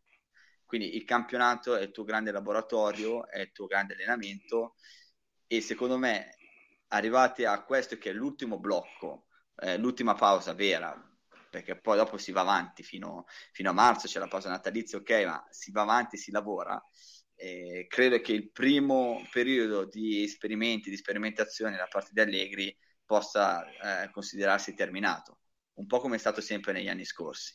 Quindi c'è stata sempre questa, eh, questa virata verso la difesa a 4, eh, che è stata costante anche quando si giocava a 3, perché spesso si giocava a 3, nelle ultime partite si giocava a 3 con un terzino, e quindi già era una difesa a 3 camuffata che tendeva a essere a 4 e bisogna recuperare Di Bala perché sicuramente è il giocatore che cambia, che incide tanto quando è in campo, bisogna trovare la posizione giusta di Pjanic, e l'abbiamo detto giovedì, non è un trequartista, ma in termini di possesso e sul centro-destra gioca meglio, e secondo me pare difficile in questo momento rinunciare a Quadrado, così come ad Alexandro, perché sono comunque due giocatori che ti garantiscono da soli l'ampiezza e permettono agli altri giocatori, creatori di gioco, Pjanic, Di Bala, di stare dentro al campo. Ok, senti Francesco, eh, io giustamente si dice bisogna, bisogna eh, allenarsi ne, nel campionato italiano. Io non sono tanto d'accordo su questo perché il campionato italiano si giocano partite profondamente diverse da quelle, da quelle che si giocano in Europa. Anche se ultimamente devo dire che anche le squadre europee ci stanno affrontando più o meno nello stesso modo. Però, eh, insomma, io, io, non lo so, io sono, sono molto incerto nel, nel, giudicare le prestazioni della Juventus in questo momento, anche perché secondo me nel campionato italiano è estremamente difficile giocare meglio. Io ho questa impressione. Eh, te che ne pensi? Sì, sono d'accordo con te, prof. Soprattutto penso anch'io come te ed Enrico che tutto sommato la prestazione contro il Chievo sia stata buona proprio perché si giocava contro il Chievo. Eh, Maran l'ho conosciuto anche di persona avendo allenato qua a Varese, secondo me è davvero un ottimo tecnico sa dare grande compattezza alla propria squadra, ha schierato il Chievo con eh, in questo caso cinque difensori appunto per cercare di chiudere tutti eh, i varchi e soprattutto l- il Chievo è sceso in campo in maniera davvero molto aggressiva fin da subito per, come diceva Davide anche nella sua ricostruzione sul sito, per cercare di evitare di dare eh, libertà alla Juve in fase di costruzione. Per cui eh, sono veramente d'accordo con te. In Italia è difficile giocare in questo senso, cosa che paradossalmente in Europa potrebbe essere più facile fare e anche per questo sono curioso di vedere come la Juventus affronterà, poi ovviamente se ne parlerà nei prossimi podcast, però la partita con il Siviglia perché mi aspetto una partita diversa rispetto all'andata da parte del Siviglia e sono quindi curioso di vedere se con gli spazi che mi auguro e mi aspetto possano, possa trovare la Juventus, eh, appunto sono curioso di vedere come possa giocare in un contesto così diverso come può essere l'Europa e i suoi spazi rispetto a una, a una, situazione come in Italia contro squadre come il Chievo che sono molto tignose e ben organizzate. Beh, con sì. il Siviglia ci saranno un altro tipo di difficoltà perché comunque loro venendo a prestarti alti, la Juventus non ha ancora un giro palla e una via di manovra così sicuro, si basa anche tanto sulle qualità individuali dei singoli o sui lanci per uh, Manzovic che quindi potrebbe giocare perché è un giocatore che comunque in quelle partite ti aiuta a, a salire. Eh, io non sono così sicuro, ve lo ripeto, che la, la, Champions League è diversa e per magia quelli che sono i problemi possono svanire. Eh, per quello che dico che tu devi abituarti a quelle che sono le eh, situazioni che incontri in campionato perché migliorando la qualità della trama offensiva eh, con un, soprattutto registrando il centrocampo che al momento è il vero eh, nodo della Juventus cioè il punto di svolta è lì creare un gioco interno coinvolgendo Pjanic, Chedira e Dybala perché questo è il triangolo più Marchisio che comunque sappiamo quello che dà. Eh, ed è lì che la Juventus deve migliorare e migliora a maggior ragione quando non ci sono spazi. Cioè il campionato è allenante in quello perché tu vai a contare le squadre che ti bloccano in centro e però tu dal centro devi comunque cercare di passare in qualche maniera e non andare solamente sugli esterni. E, in Champions League può essere un po' più facile, no? In Champions League può essere più facile perché a parte che finora tutte le squadre ci hanno aspettato, si sono chiuse nella propria metà campo. Magari Siviglia in casa anzi togliamo magari chi il Siviglia in casa farà diversamente, agli ottavi dipende se ti qualifichi. Ma ora io sul Siviglia, cioè San Paolo è un marpione con un punto è qualificato, eh? quindi mm, mm, No, su, su- su- questo io non ci scommetterei che facciano una partita tanto diversa da quella che hanno fatto a Torino. Eh, però se la fai come l'hai fatta a Torino rischi di più, rischi di più perché comunque, eh, cioè nel senso, il Siviglia può fare più male se attacca la Juventus, secondo me, anche soprattutto secondo me in questo senso ha ragione Davide Prof, nel senso che loro corrono paradossalmente più rischi se si chiudono perché non sono capaci, tra virgolette, di farlo, sono paradossalmente più capaci di gestire attaccando il risultato e quindi a loro secondo me conviene fare una partita un po' più d'attacco che non stile Chievo. Eh, però la Juve, la Juve con lo spazio è più forte, eh. Cioè, attenzione, perché mm, tu dai, cioè, diamo per scontato che poi la Juve non riesca ad essere incisiva. La Juve ha le difficoltà, l'abbiamo detto, quando gli altri si chiudono, quando gli altri giocano con cinque difensori, con tre difensori, con tre giocatori centrali, di cui un- due centrocampisti, abbiamo trovato difficoltà. Questo è il percorso fino adesso. Però quando le Sì, squadre però, ci hanno ragazzi- affrontato aperte, cioè, eh, sappiamo anche noi fare male. Cioè, Sì, dire, quando cioè, il Chievo è dipende- venuto su, Davide, l'hai detto anche tu, quando il Chievo è venuto su gli ultimi dieci minuti, E ci sono Quadrado è andato sette volte in campo aperto. Però dipende anche da come vieni su, cioè nel senso dipende anche dalla squadra come ti affronta. Se ti affronta come ha fatto il Sassuolo, che voleva venirti a prendere alto, ma era sempre in ritardo sul pressing, eh, la Juventus eh, ti usciva facilmente, cioè nel senso che se la Juventus riesce a sviluppare saltando il pressing di velocità in campo aperto la propria manovra, ha, ha dei treni e va direttamente in porta. Eh, Quindi lì dipende tanto anche dalla qualità dell'avversario, chiaro. Sì, nel però io vorrei, scusate, vorrei portare la, la questione, io sono un uomo pratico, no? Giustamente si dice che la Juve deve usare il campionato per allenarsi. Ora io vorrei umilmente ricordare che la Juventus in campionato ha vinto 10 partite su 12 e una l'ha persa perché, vabbè, diciamo Rizzoli ci ha messo del suo. Quindi mi sembra che in campionato non è che la Juve affronti tanto male quello, quello che succede, ecco. Senso, No, prof, ma, ma questo è chiaro, però se sentiamo tutte le dichiarazioni, cioè, mh, poi dopo possiamo fare il classico discorso giocare bene e giocare male. È chiaro che il campionato devi vincere e, e i campionati si vincono grazie alle partite con Chievo e tu i tre punti li hai meritati perché comunque hai fatto una buona partita. Questo non ci poteva essere molto più netto il risultato perché comunque hai avuto delle occasioni in cui ti sei mangiato tu i gol.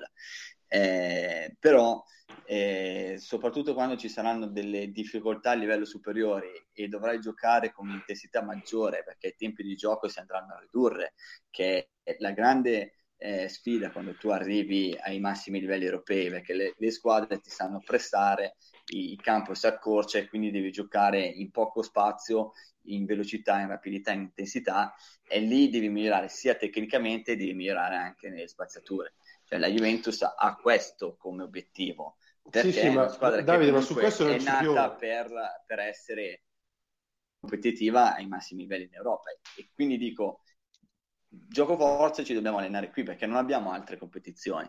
E il campionato ci presenta queste difficoltà perché saranno sempre così le partite. Non credo forse la Roma magari proverà però non credo perché non- Spalletti non è sprovveduto e farà una partita come ha fatto l'anno scorso. Quindi mh, in campionato sappiamo che ti aspettano perché hanno imparato a- che in quella maniera la Juventus può avere dei, dei problemi e noi dobbiamo superare questi problemi e superando questi problemi ti fai un favore anche per quello che è il tuo cammino che vuoi avere in Champions. Sì, però io, quello che dico io è che probabilmente la partita con il Chievo ha detto che incomincia ad averne un po' di meno dei problemi che aveva all'inizio e quindi in quest'ottica io dico che probabilmente la Juve eh, sta crescendo. Stiamo incominciando a trovare dei meccanismi, seppur non per tutta la partita, ma in alcune fasi della partita per periodi più lunghi, almeno questo mi ha detto la partita col Chievo, eh, cioè, vedo un miglioramento. In quest'ottica io vedo un miglioramento, perché, ripeto, il, Chievo è una squadra difficile da incontrare. Eh, È proprio il Sì, prototipo della squadra ma- più rompipalle che esiste nel panorama del calcio italiano. eh, sì, Chievo ha, ha questo.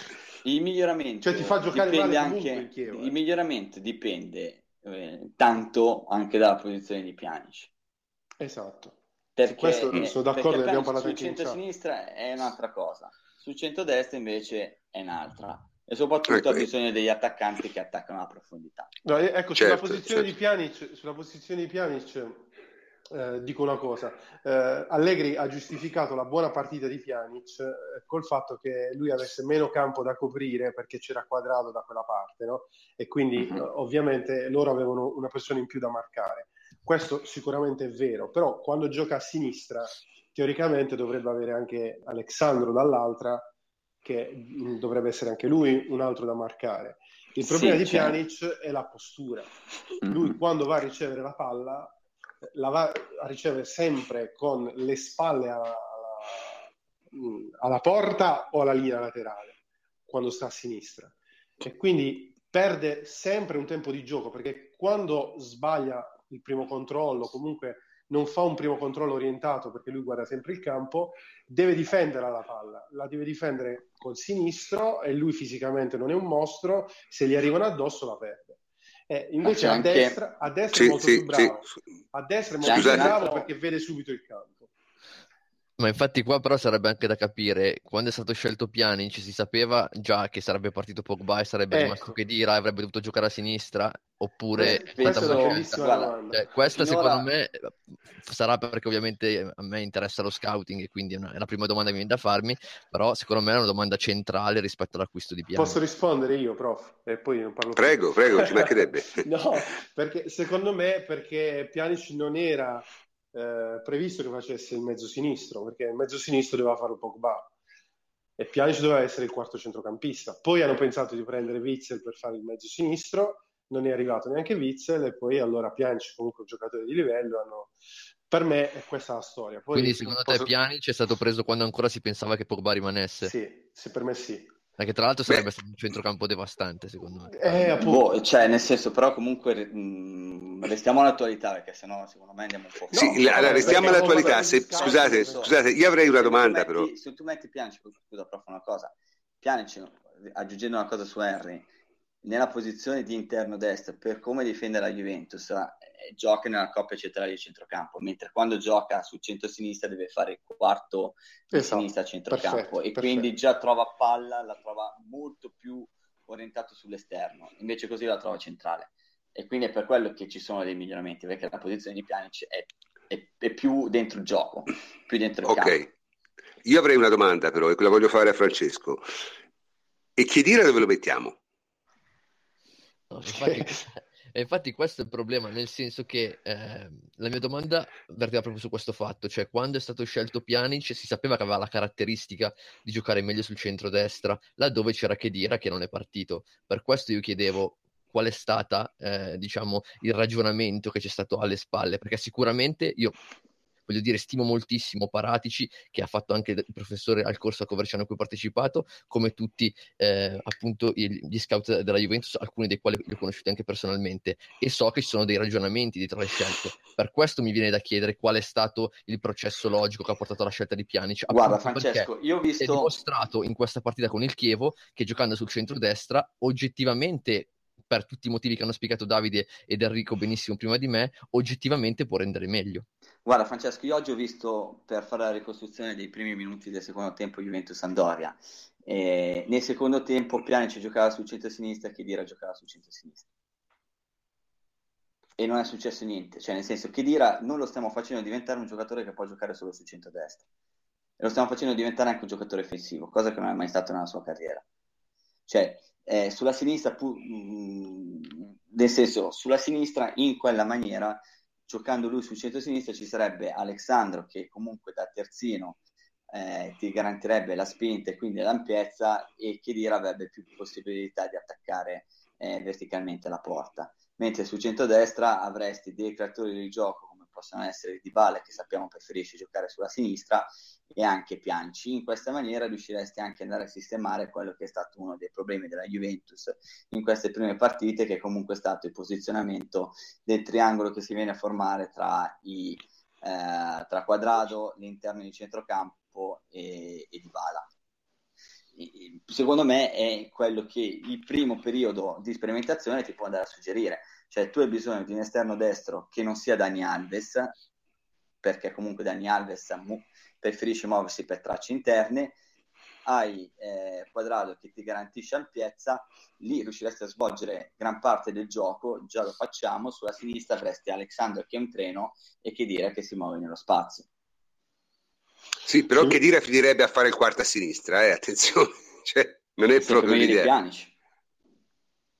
Beh, sì, dei, dei, dei, dei, giocatori, dei centrocampisti della Rosa, sicuramente insieme a Sturaro quello che lo può fare meglio. Sicuramente meglio con la palla che Dira, meglio senza palla in fase di un possesso Sturaro.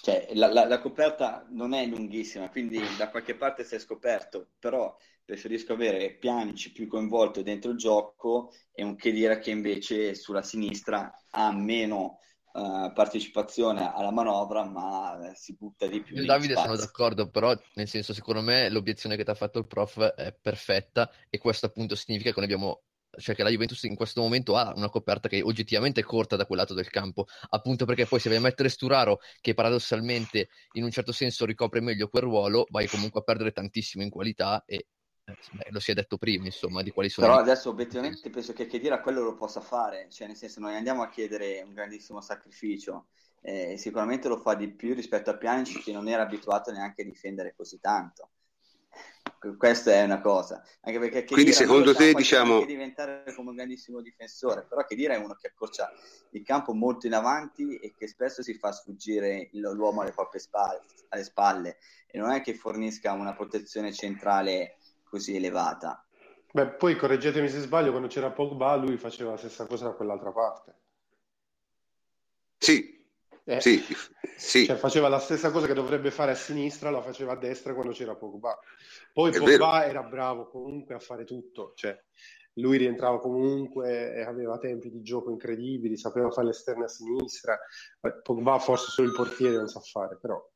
Tra l'altro era più, fa- più dispendioso anche mentalmente, non solo fisicamente, il compito che gli si chiedeva l'anno scorso, perché quando tu giocavi all'inizio con il 5-3-2 e che Dira doveva uscire magari sui terzini, ti devi fare tanto campo. E quello proprio non, non è nelle sue corde, mentre così con un 4-4-2 quando ti difendi potrebbe essere maggiormente a suo agio, sapendo che comunque hai Alexander Ma se non mi sbaglio, in un pezzo di partita lui l'ha provato a sinistra, adesso non mi ricordo bene quale, poi è uscito subito, credo, un quarto d'ora l'ha fatto centro-sinistra, se non mi ricordo male. Guarda, io ho proprio Forse la partita che ricordavi tu. I dieci minuti iniziali del secondo tempo di, della sfida con la Samp, del secondo tempo. Ah, sì, Lì sì, proprio sì. ha giocato con Pjanic sul centro-destra, con che dire che era sul centro-sinistra. Sì, sì, sì, questo me lo ricordo anch'io. Comunque, mh, indubbiamente eh, il centrocampo della Juve se a tre indubbiamente ha molto senso giocare con Chedira a sinistra, Marchisio al centro e Pianici a destra. Se diventa a quattro, boh, chi è il quarto? Quadrato? Cioè, che poi francamente sì, la Juve ha giocato a quattro, però io dovessi dire come era fatto esattamente lo schema della Juve, non, era non come, lo so. Era comunque con... hanno detto 4-3-3 però alla fine Quadrado stava sempre sull'esterno destro perché comunque per, na- eh, per la natura ormai agisce in quella zona di campo. E quindi stava, stava maggiormente lì. E, tra l'altro se tu io penso che lì debba giocare Quadrado chiaramente rispetto sia sì, a sì. che Dani Alves. Dani Alves anzi come terzino eh, muove, essendo abituato si muove su tracce interne ti permetterebbe anche magari di avere un Pjanic che gioca già un po' più avanzato perché alla fine è lo spazio le giocate tra le linee quelle che fa la differenza tu avere due giocatori che riescono a servirsi a farsi trovare tra le linee insomma male non sarebbe No, no, no, questo sicuramente. No, ma devo dire che come avrete sentito è, è, è suonata la sveglia e che di solito il segnale il cazzeggio time, ma questa volta di calzeggio ne abbiamo fatto abbastanza all'inizio, quindi penso che stasera ce lo risparmiamo. Ma eh, che si potrebbe dire alla fine eh, su, questa, su prof, questa partita? Prof, posso soltanto sì? una cosa. La partita, quella a cui faceva riferimento Ari, era comunque Milan-Juventus per la cronaca. Milan-Juventus, ha, Allegri ha invertito un paio di volte la posizione di Chedira e Pjanic. Sì. Ha messo Chedira a sinistra Però e anche con la a destra. Poi l'ha rifatto sì. anche con la Sampdoria, sì. Perfetto, grazie, grazie della precisazione Antonio. Ma eh, cioè, per, per, chiudere diciamo sulla partita, eh, eh, abbiamo visto sicuramente qualche progresso secondo me e, Harry l'ha accennato abbastanza bene. Eh, abbiamo, credo, credo, visto anche che probabilmente e secondo me, sebbene Davide non sia d'accordo, che giocare queste partite qui è molto diverso dal giocare le partite europee. Io rimango di quest'idea, rimango, cioè, non ritengo il campionato di Serie A poco allenante, ma lo ritengo estremamente diverso. E ritengo che la Juve in realtà le difficoltà della Serie A le abbia ipermetabolizzate, nel senso gioca bene, gioca male, vince la maggior parte delle partite che gioca. Cioè la Juventus ha fatto, non lo so, quanti punti ha fatto nelle ultime 40 partite? Mi sembra abbia perso 9 punti nelle ultime 40 partite, una cosa del genere, 8-9 punti nelle ultime 40 partite, che è una cosa pazzesca, cioè li abite quasi tutte. Ma eh, quindi... di tutto, prof, secondo me noi quando parliamo della Juventus andiamo, non andiamo mai, cioè ci soffermiamo troppo, io per primo sugli aspetti tattici, cioè, ma dobbiamo rendere conto che questa squadra è il quinto campionato, è il sesto campionato, cioè ne ha 25, questo è il sesto, e comunque vincere delle partite così, che sai essere molto complicate, e affrontarle con grande umiltà, è un, un aspetto che non bisogna mai smettere di elogiare, perché le grandi squadre sono, sono anche queste, sono quelle che sono sempre presenti e i campionati si vincono attraverso queste partite. Lo sanno bene le altre squadre che nei cinque anni precedenti in questo anno stanno inseguendo la Juventus e spesso sono state anche brillanti negli scontri diretti, ma poi dopo in queste trasferte delicate, rognose, hanno perso i punti e sono quei punti che poi dopo fanno la differenza. Prof, posso, visto che stiamo saltando il cazzeggio, giustamente direi, eh, farvi una domanda, riportarvi una domanda di calcio giocato? Certo. O meglio, eh, mi è stata fatta questa domanda, mi è stato chiesto di parlarne in radio. Eh, la vostra su eh, Rugani, nel senso che a un certo punto si è infortunato Barzagli e Allegri, eh, diciamo che eh, pur di non mettere Rugani ci ha messo un Bonucci in condizioni non perfette. Eh... Ma la spiegazione te l'ha data lui, cioè il rischio era o far giocare Rugani e non giocava da una vita o far giocare Bonucci e non era in condizioni perfette. Perfetto, quindi Rugani ha non scelto... giocherà più. Dico. No, no, no, non è questo. No. Perché il Ma... problema del non giocare da una vita si risolve giocando di solito, non restando in Sì, sì, però, però, diciamo che mh, io credo, questa è la mia impressione, che Allegri voglia verificare le condizioni fisiche di Rugani in queste due settimane, dopodiché ricomincerà a far parte delle rotazioni. Eh, il problema è che Rugani è nazionale. Cioè, Rugani quindi, è nazionale. Quindi ah. lì, cioè, eh, sì. secondo me è, è, una domanda interessante anche perché, prof, se andiamo a giocare sempre più a 4 e gli spazi per i centrali sono pochi, e, è vero che purtroppo abbiamo perso. Beh, adesso i due fuori. Abbiamo perso Barzagli, quindi restano tre difensori centrali. E un po' di rotazione in questi due mesi ci sarà perché non possono giocare sempre Barzagli e Benatea, quindi spazio per Ugani, gioco forza ce ne sarà. Però ma io... rientreranno, è chiaro che è meglio sempre avere cinque difensori centrali, ma lui è, è chiaramente l'ultimo tra i cinque. Ma stiamo dando certo. per scontato la difesa a 4, scusate. Ecco, io non lo darei così per scontato. Eh, ma insomma... rischia oh, giocare... No, perché rischia di giocare pure di meno, scusate, eh, perché eh, se nei tre poi ci mette Evra o Dani Alves, Dani secondo Alves. me è morto completamente sportivamente parlando, per carità. Vabbè, sono d'accordo. Dani Alves o Evra non è più a 4. Appunto, certo, dico, certo. è sì, possibile, però, ragazzi, che non, non giochi a 4, ma giochi a 3 con uno di loro due, no? Sì, però questo, questa è una di quelle domande che, che, è un po' una domanda da, da tifoso, no? Nel senso che va bene, però eh, se succede, succede. A un certo punto eh, le dinamiche di una squadra sono queste. Eh, si pensa di fare in un modo, si pensa che un giocatore possa rendere in un modo, e poi n- nel proseguio della stagione ti accorgi che invece la situazione è cambiata. No, e che cosa ma c'è per da me fare? non c'è il problema, eh, per carità. Per Non me granché, è il quinto, cioè, per me è il senso- quinto nella rotazione tra i più bravi. Ma non è quello, Se fai il probabilmente quinto è normale. Non- Anzi, però ricordiamoci una cosa, che a, a gennaio c'è la Coppa d'Africa. Quindi Benatia eh, fa due mesi e poi dopo gennaio non ce l'hai e si sa che quando si va alla Coppa d'Africa come si ritorna non è mai una garanzia. Ricordiamoci a. Samoa, il primo anno di È vero, Davide eh, eh, ci ha di nuovo abbandonato perché purtroppo a quanto sembra la, sua connessione ballerina stava cercando di dire che Benatia ha la Coppa d'Africa e quindi ci lascerà per due mesi e quindi magari allora ci sarà spazio per Rugani. Ma ripeto, secondo me non è una cosa di cui stupirsi più di tanto. Queste cose nelle squadre, specie nelle grandi squadre, succedono. Comunque, però, magari... secondo, me, Sì? secondo me il problema di Rugani è semplicemente che la Juventus è in rosa i quattro migliori difensori centrali Esatto. della Serie A, come dicevo oggi pomeriggio. È il quinto. Quindi è chiaro che lui sia il quinto. Dopodiché io, tifando sempre per i giovani italiani, spero che possa trovare un po' di spazio da qui in avanti, però che giochi poco oggi come oggi mi sembra eh, ineluttabile, voglio dire. Eh, Davide, sei tornato?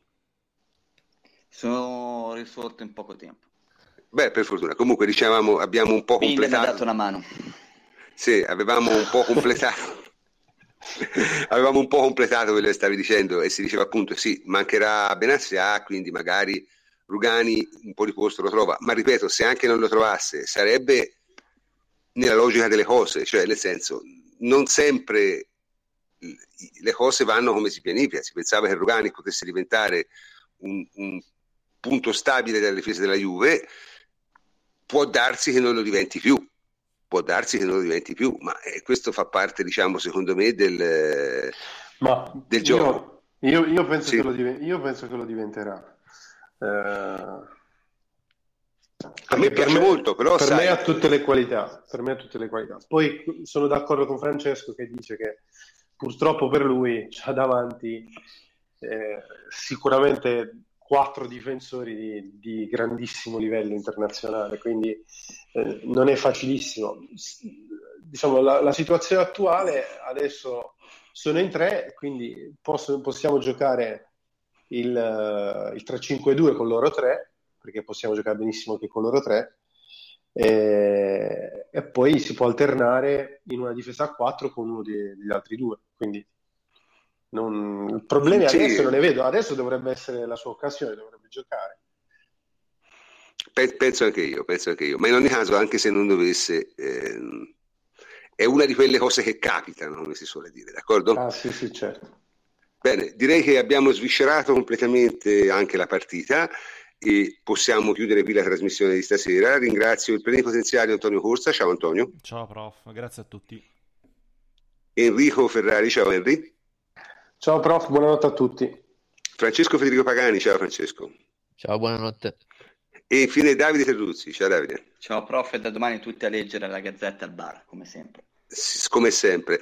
Eh, io chiudo, prima di salutarvi, con una nota surreale, perché ci vuole. Eh, commento del Corriere dello Sport al rigore dato su di Rick Steiner. Rigore netto, ma forse era fuori area. E su, questo, e su questo direi che ci possiamo anche salutare. Buonanotte a tutti, sono il professor Scanto e vi saluto.